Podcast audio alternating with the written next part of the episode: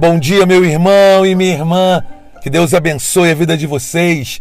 Vamos ouvir a palavra de Deus com muita alegria através do Evangelho do Dia.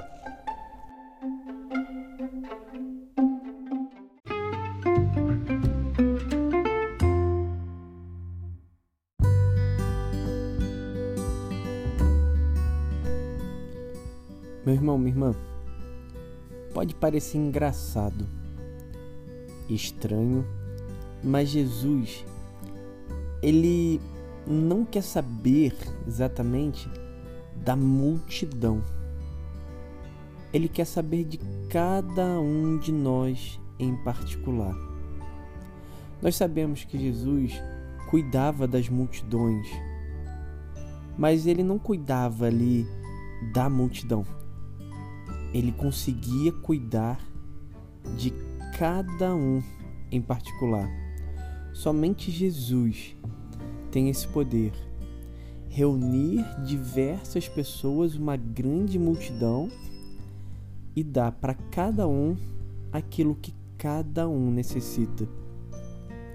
E no dia de hoje, nessa sexta-feira, dia 24, Jesus te faz essa pergunta, não como multidão, não como uma pessoa que faz parte de uma grande paróquia, de uma diocese, de uma cidade. Não. Jesus está perguntando a você: Quem eu sou para você? E vós, quem dizeis que eu sou?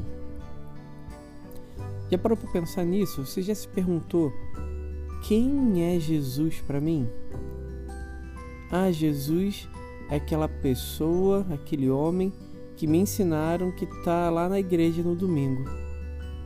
Ah, Jesus me ensinaram que é Deus. Quem é Jesus para você?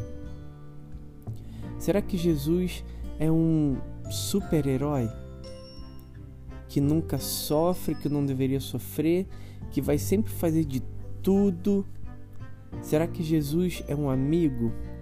Será que Jesus é uma história? Quem é Jesus para você? Hoje, hoje, com sinceridade de coração, com franqueza de coração, quem é Jesus na tua vida hoje? Como que ele está sendo na tua vida? Que lugar ele está ocupando na tua vida hoje? E muitas vezes nós queremos acreditar, nós tomamos para nós uma imagem, uma caricatura de Jesus diferente do que ele é um Jesus que não, Jesus não, não precisou sofrer, não precisa. É, o que Deus quer, o que Jesus quer, não, não é sofrimento de ninguém, não. Isso é coisa maluca, isso é invenção. Meu irmão, minha irmã, Jesus é o caminho, a verdade e a vida. Se nós sabemos disso, e queremos segui-lo, nós precisamos entender, assim como ele vai dizer no final do Evangelho, que ele precisou sofrer, ser rejeitado, precisou morrer para ressuscitar. Se o nosso Senhor precisou passar por tudo isso, tenhamos a coragem de também aceitar que na nossa caminhada na verdade, também precisaremos passar por dificuldades. Se estamos caminhando esperando um mar de rosas, um caminho todo florido, ei, tá na hora de colocar o pé no chão, tá na hora de caminhar na verdade.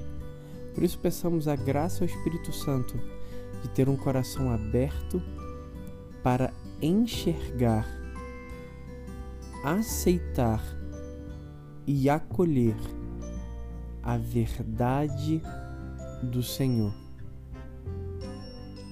Que não tomemos para nós mais caricaturas de Jesus, mas que possamos caminhar na verdade do Senhor.